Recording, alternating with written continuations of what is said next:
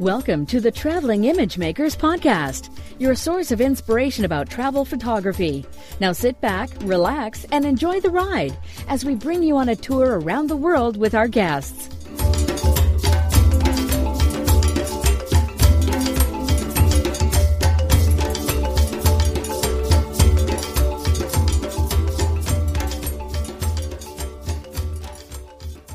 This is the Traveling Image Makers podcast, and I'm your host, Ugo Cei.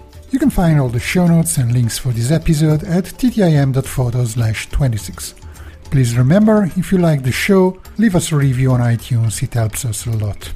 And now let's listen to this week's interview. Thank you very much and enjoy the show. So, my guest today is uh, Sean Bagshaw, a great travel uh, nature landscape photographer who recently has been to a couple of really amazing and remote places. I was reading recently his article where he uh, talked about his travel to, to Patagonia. And he mentioned that he would soon go to Easter Island after that. So I uh, I waited until Sean was back from his trips to, to interview him, and he generously accepted to be our guest today. So let me introduce uh, Sean Bagshaw. Hi, Sean. How are you? Hi, Go. I'm great. It's great to be here. Thanks for having me. And uh, where are you now exactly? So I live in Ashland, Oregon. So I'm at home in my uh, my home office, and uh, it's a nice town uh, in the southern end of Oregon, right near the California border. Would you like to introduce yourself to our audience? Who is uh, Sean Bagshaw? What is your story as a photographer? Sure. Uh, like you said, I'm a uh, outdoor landscape and nature and travel photographer, and I also do a lot of photography education, mostly around Photoshop, but also a lot of workshops in the field, and uh, you know, leading people on uh, photo tours as well. And I got into photography really kind of through the back door, I think, which is probably true for a lot of people. I didn't know I was interested in photography. When I was younger, I was interested in adventuring outdoors. So backpacking, mountaineering, rock climbing. And I began taking photographs of the things I was doing as a way to um, be able to just have documentation of the places I was going and the things I was seeing and the people I was doing it with. And the more I did it, the more I realized I really enjoyed just the photography as an art. And I eventually it just kind of transitioned to doing photography more than a lot of those other activities or doing them in conjunction. So uh, that's really what got me into photography.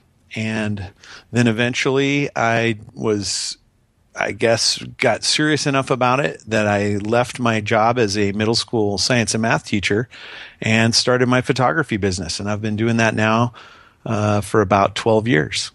Yeah, that was, uh, I was about to ask how long have you been doing it seriously? So you already answered that question. That's great. So yeah, thanks for being here today and thanks for your, for your time. And as I said, I would like to, to tell us a bit about Patagonia. That is this, uh, part of the world that uh, many photographers right now have uh, on their map, on their radar, or have been to. I've seen some uh, some people recently. I think uh, Colby Brown was there. I, I guess you know Colby. Like who I doesn't? Do, yeah. yeah. And yeah. Uh, so, can you can you tell us about your um, your trip to Patagonia? You were there to co-lead the photo tour. Is that right? That's right. Yeah, I, I work a lot with uh, a colleague. His name's Christian Heeb, and he owns and runs the Cascade Center of Photography in Bend, Oregon. Uh, Christian and his wife Regula are, are, are, from Switzerland. They're Swiss, but they now live in the United States and are U.S. citizens, and they run the the Cascade Center out of Bend. And I do a lot of uh, teaching Photoshop cl- classes at the Cascade Center of Photography. And then also they organize a lot of different trips to all parts of the world. And I go and work with them on some of those trips. And so this was one of those. Where exactly is Patagonia? For so Pat- people that yeah. don't know, maybe. Yeah, yeah, that was you know Patagonia was a real mythic place to me. Uh, I first became interested in it when I was in my probably late teens, early 20s when I was in college, and I was doing a lot of reading about the history of mountaineering and rock climbing around the world, and some of the most uh, death defying and crazy climbing adventures I would read about were in South America in Patagonia. But uh, like, like, you said, I for a long time didn't really know where Patagonia was or what it was. But Patagonia is the southern region of South America. Uh, it encompasses parts of both Chile and Argentina, and um, it's kind of everything. Well, uh, maybe like the bottom third of South America, that kind of pointy tip of it. And it's called Patagonia. Uh, so I've found just by researching because uh, the explorer Magellan, when he first came to that part of South America, ran into what they think must have been the native indigenous people at the time, uh, who were taller than Europeans. But I think he embellished his story a bit and he called them Patagon, which apparently means giant. So Patagonia was land of the giants. And when he went back to Europe, he told everyone about this land of giants. And of course, when people followed him there later, uh, they found some people who were tallish, but certainly not giants. So, but that's why I heard it's called Patagonia. And it's a huge region. Is that right? It is very, very large, yes. Um, from the very tip of Tierra del Fuego, all the way up to the northern reaches of what would be considered the Patagonia region is probably about oh uh, you know maybe fifteen hundred miles. Mm-hmm. Um, so it's yeah it's quite a quite a large part of South America. And being so, when did you go there exactly? So I was there. Uh, kind of the middle two weeks in March this okay. year. So that part of the world would be autumn, and that's pretty far south. How, how is the climate there at that time of the year? Is it cold? Um, well, it's probably the warmest and driest uh, time of year mm-hmm. to be there because it's the end of their summer and beginning of their fall. So for the northern hemisphere, yeah, it's you know similar to uh, September, I guess. Um, but all the way the furthest south that that I went on this trip was Punta Arenas, which is on the Strait of Magellan. Uh, so not all the way to the very southern tip, but pretty close. And it's kind of like Alaska or northern Canada down there. And so even you know on a warm day, you it's still fairly cool and lots of wind and lots of extreme weather.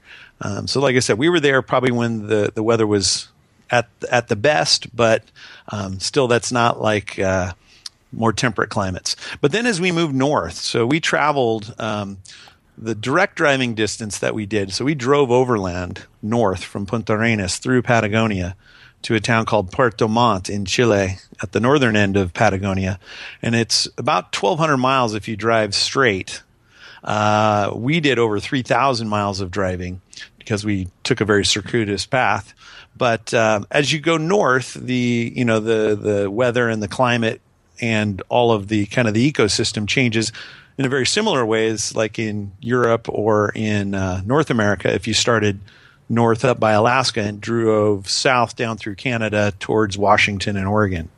Yeah, you mentioned Canada and Alaska, and I was uh, I'm looking right now at a map of Patagonia, and at least on the Chilean side, which is the western side, if you take that map and you turn it upside down, uh, it might look like Norway to somebody. Like there's a, lots of islands and fjords.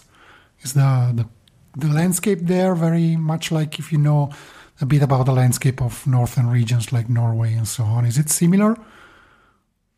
Yeah. Uh, yes, that west coast down south in Patagonia is similar to that. Lots of lakes and fjords and peaks. Um, also similar to kind of the fjordlands maybe in New Zealand in a lot of ways.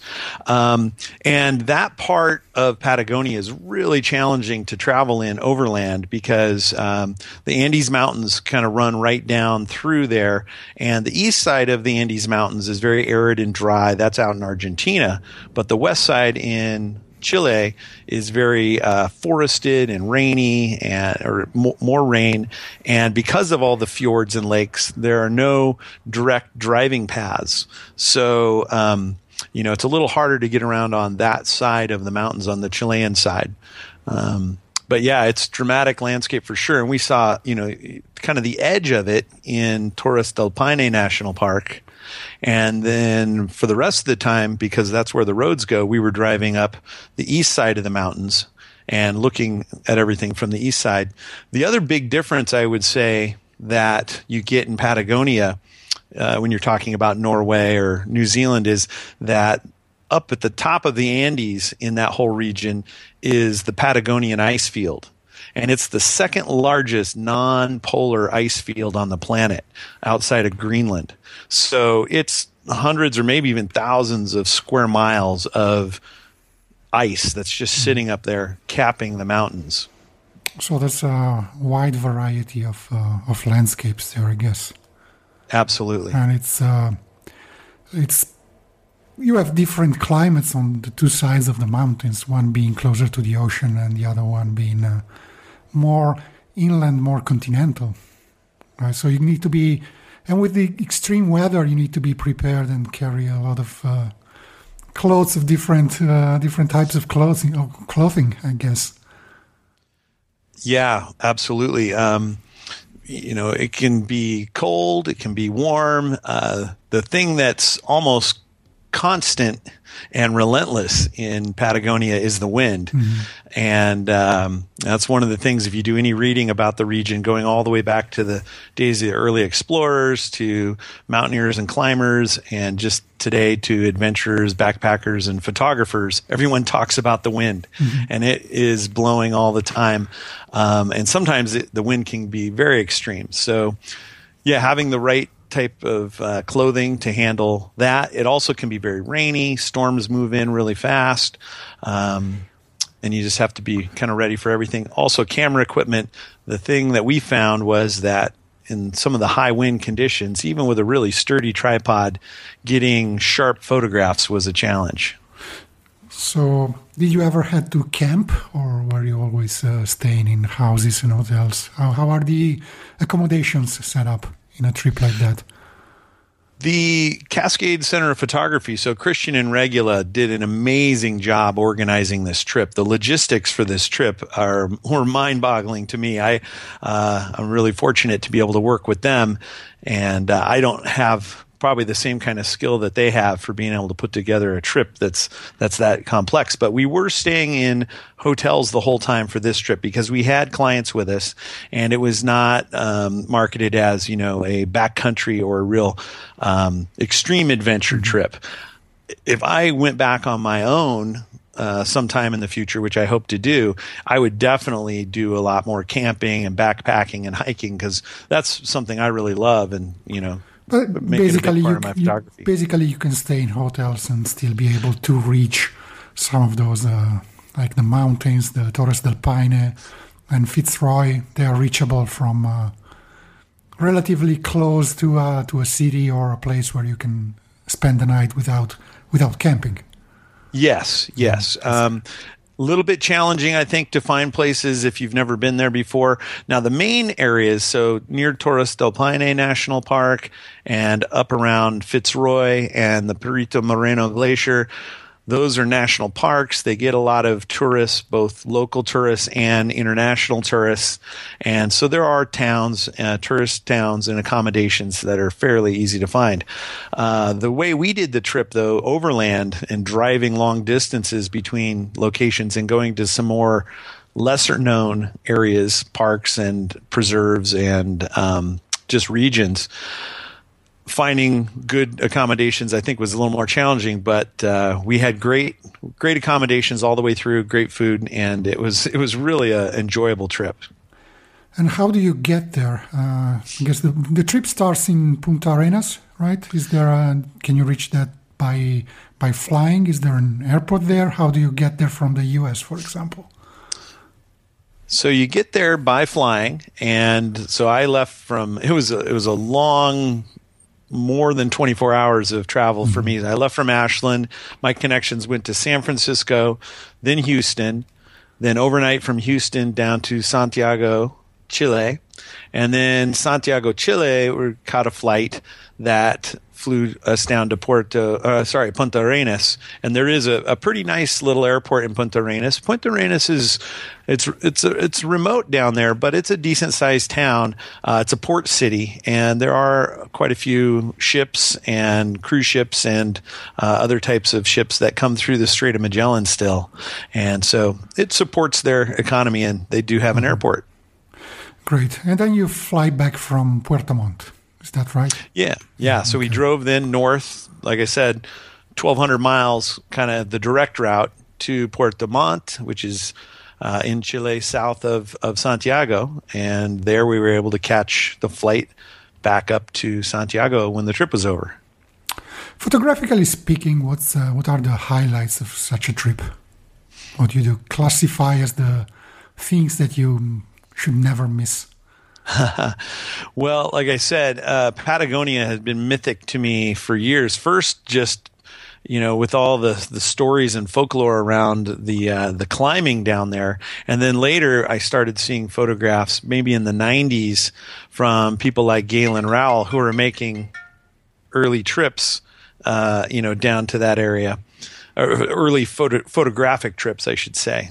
Um, and so the the real draw I think is the, well partly the remoteness, but a lot the the really dramatic mountain landscapes and the mountains that are there are very different than mountains you see in a lot of other parts of the world, just in their shapes and textures, and uh, then also the the ice field and all the glaciers involved with that. So there's a lot of glacier activity, and um, you know some of the best opportunities to get up close to real active glaciers. Uh, so, so the mountains, the glaciers, uh, and of course, just the the extreme weather creates dramatic lighting on a moment by moment basis. I've we saw and photographed cloud formations and light situations down there uh, that I've never seen anywhere else mm-hmm. on the planet. And I've been, you know, in the Sierras. I've been to mountain regions all over the Himalayas, uh, the Alps, and anyway, so yeah, those three things together really make it a photographer's paradise. So the light is pretty unique. Yeah, yeah super dramatic. You know, lots of um, shafts of light coming through clouds, rainbows, um, you know, dramatic sunsets and dramatic sunrises. Um, and yeah, so all of that, and it's constantly changing really, really rapidly. So I guess that if uh, you can say that if the light is not good now, it will be in half an hour or so because the, the weather is going to change quickly.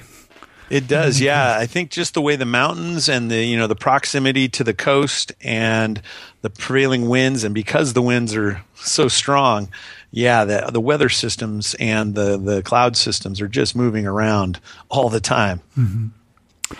So you, you ended up in uh, in Puerto Montt, and then I guess mm-hmm. the, your guests uh, went on their way to the back to the U.S. or to Europe, and you instead went to Easter Island.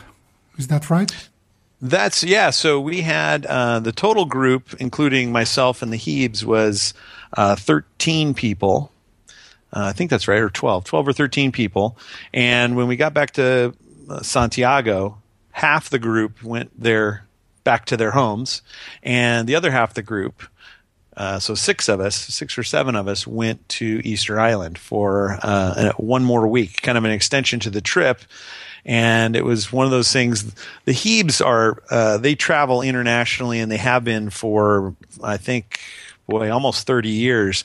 Christian has published uh, nearly 200 travel books of his photography um, in his career, and he, he, he's one of those guys where you ask him about some obscure small country somewhere on the planet, and he'll say, "Oh yeah, that's a great country. I, I you know I did a book on that country." mm-hmm. So, but this was there's not many places that he has not been on the planet, but Easter Island was one of them. So he really wanted to you know do that extension to this trip, and it was spectacular.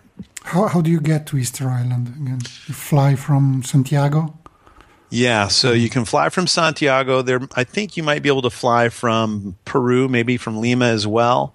Um, and you can also there are flights uh, that come from Tahiti, if you happen to be in Tahiti, I guess you can get to that's Easter on, that's on the other side.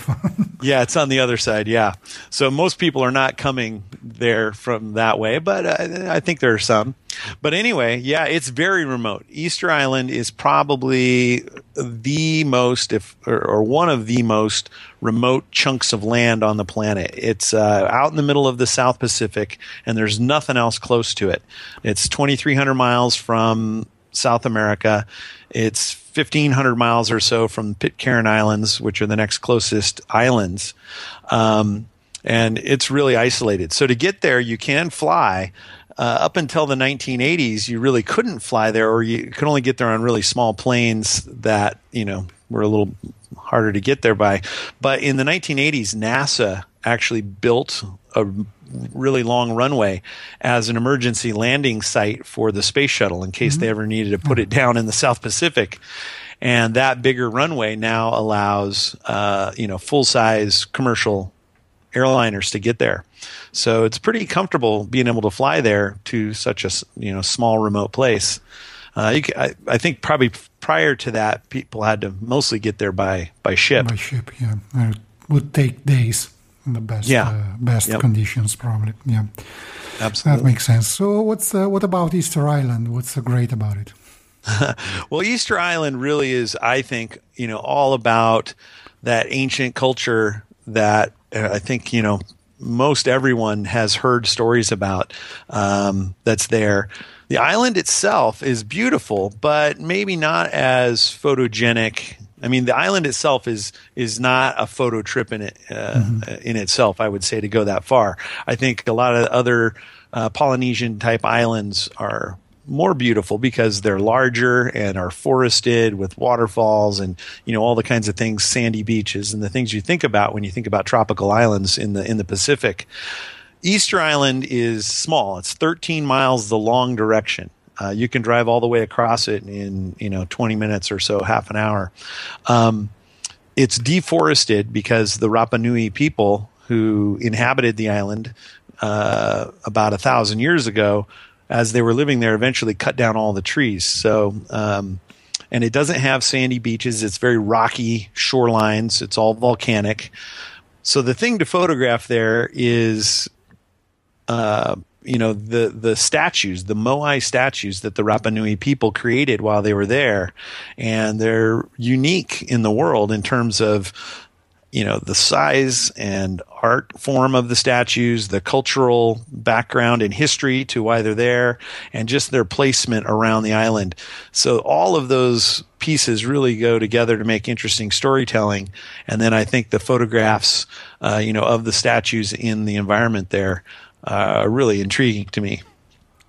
Is it um, a destination where many photographers do the trip? Do you think, or I, I've seen a lot of photos, but I probably never heard of somebody doing a, a trip there specifically for photography. Is more for research, anthropological research, those kind of things, or archaeology. Yes, yeah. I think um, there are not a lot of photographers going there, which is another thing that really interested me in it. Um, you know, uh, Bob Krist, who's a famous uh, travel photographer I know, has made trips there uh, and photographed. And there's been a few other photographers who have gone kind of on their own trips. Um, but in terms of like photo tours or just a, a kind of a stop for for um, people who do photography as a as a hobby or a pastime, it's far enough away and expensive enough and difficult enough to get to that I think it really prevents a lot of people from from going there if they have to prioritize places to go. And like I said, if you want to go to an island for a, uh South Pacific tropical vacation, um, it's really probably not the first choice that you would choose for that sort of a trip. So all of that put together means that yeah, not a ton of photographers there, um, but still, still people getting there though. Would you, would you go back if you had the chance? Boy, you know, it was great. I would go back just because I enjoyed my time there so much, and I think it's fascinating. I don't know. Um, you know how much more I could do photographically there. I mean, there's always new stuff to do. I probably wouldn't prioritize going back there over a trip to somewhere I haven't been yet.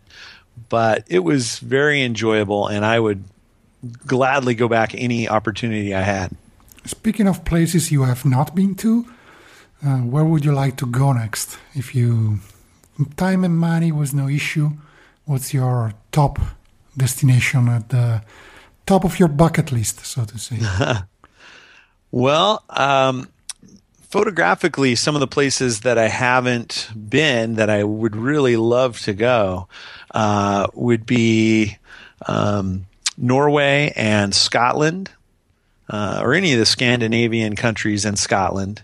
Uh, and then also parts of Asia, such as Thailand and Vietnam, and uh, and then and Indonesia. Mm-hmm. Uh, those are places I haven't been, and uh, and Australia as well. So I have a pretty long list, but those are places that really interest me. And um, you know, there's other places that I would love to go personally, but photographically aren't as interesting. They were interesting, but you know how it is when uh, some place gets really popular. Patagonia's mm-hmm. kind of seen that explosion lately. Iceland's seen that, uh, and a few other places. Obviously, the Pacific Northwest or the Western U.S. is is kind of become a, a place where a lot of people like to go and photograph. So as soon as I see a lot of photo, photographs coming from a particular place, I still want to go there just for my own personal uh, experience. But photographically, I I get interested or I'm drawn more towards places I haven't seen as many photographs from, kind of like Easter yeah, Island. Definitely. Yeah, definitely, uh, absolutely. I mean, uh, it's hard these days to find some some place that has not been photographed to death. it is hard. the The planet is shrinking in front of our eyes. Yeah, and a bit of a so I would say if you people who are listening to this and are willing to travel, just just do it. Don't wait because it will be uh, pretty much tourists will be everywhere. Hard to find a place where are, where there are no tourists. Uh, it is. It is. Yeah. Um, a bit of a uh, specular question to this one would be: of the places you have been to, and uh, if you were to go back to one of them tomorrow, and again, uh, time and money were no issue. Where would you go back to? I would go back to the Himalayas, mm-hmm. the Himalayan mountains um, in Nepal and Tibet, uh, and I'd also love to go to, you know, Pakistan and Afghanistan as well, depending on safety measures. But yeah. I've I've traveled in the Himalayas a couple of times, and both times, uh, I, I've never I've had wonderful experiences there, but I haven't really accomplished what. Uh, I think I could accomplish photographically. Uh, it's really challenging to photograph just because of you know uh, access and environment and altitude and weather and all kinds of things. Um, and one of the things I found when I was trekking in the Mount Everest region was that. Uh, in that area, most of the big mountains uh, are kind of to the to the east of you. So in the morning, the sun is rising behind them, and the mountains are backlit. And I was there in April, and in the evening, when I would want the, you know, the kind of the late evening glow to light up the mountains, uh, the weather would come in and all the mountains would be obscured in the clouds. So I was there for three weeks and I have lots of early morning photographs of the Himalayas in you know kind of as silhouettes backlit mm. and with completely clear skies and then no no photographs of you know the evening um, alpenglow light and for three weeks to be there and, and not accomplish any photographs like that, uh, it, was, it was a little frustrating. I, like I said, I had a great trip, but I just felt like that's such a dramatic landscape and I didn't do it justice. Mm-hmm. And there's so many other parts of the of that range to travel. I mean, it's massive. It's a huge range and there's just so much to see and photograph there. Great. And um, uh, what's next for you in terms of uh, travel, trips, uh, or any other activities that you have coming up, workshops? Uh? Well, I have uh, I have some classes and workshops throughout the remainder of this year, most of which are sold out this point uh, at this point. But my next one coming up actually has a few spots still available in. It's a a Photoshop image developing class for uh, exposure blending and extended dynamic range. That's going to be in Bend at the Cascade Center of Photography in June. Uh, and then I've got some workshops with uh, some of my other colleagues. One in on the Oregon. Uh, oh no, sorry, in in the Central Oregon Cascades in August, and then another one on the Oregon coast in um, in November. And I'll be doing a trip with my Photo Cascadia teammates uh, into the southwest of the United States mm-hmm. uh, in the fall as well. So those that's what's coming up in the next bunch of months. Looking out further, uh, I'm always adding new things all the time. But in 2017, uh, David Cobb and I are going to be teaming up with Luka Esenko, who's uh, from Slovenia, to do uh, photo tours in Slovenia and Croatia, a week in each. And uh, I'm really looking forward to those because those are beautiful countries and really fun to travel in. Yeah, we might maybe we might meet in Slovenia or Croatia one day. It's uh, so close to where I live. So yeah, it is a chance to meet one day. That would be great. Um, where where can people go to find more about you online? Well, my website is the, you know, kind of the obvious place, which is outdoorexposurephoto.com. And also I mentioned Photo Cascadia. We have a website. It's a, it's a photo team of seven photographers from the Pacific Northwest. And, uh, we kind of work together there to provide, uh, photography instruction and inspiration and, uh, just share our passion for photography with other people who like photography. So the Photo Cascadia website, photocascadia.com. And then of course all the, you know, the normal social media outlets, Facebook, I have a Facebook page and Twitter and then the photo sites like 500px. You can find me lots of places out on the internet. You will, we will put links in the in the blog post in the show notes for for this for people to to find you easily and um, so, any parting words before we wrap it up? Well, I uh, I would just say in terms of uh, you know what we were talking about today, both Patagonia and Easter Island. Uh, if if if any of the listeners have a chance to get there, I would highly encourage you to. It's they're both wonderful places, really great adventure travel, and really fun to photograph. And I would invite if anybody has questions about either place or uh, you know things related to travel or photography there uh, to contact me, and you can get a hold of me through my website or on my Facebook page. Okay, great. Uh, I would like to thank you once again for being with us today. It's really been uh, informative and uh, and inspiring to travel to those places. It's, uh, they're, they're, I mean, at least Patagonia.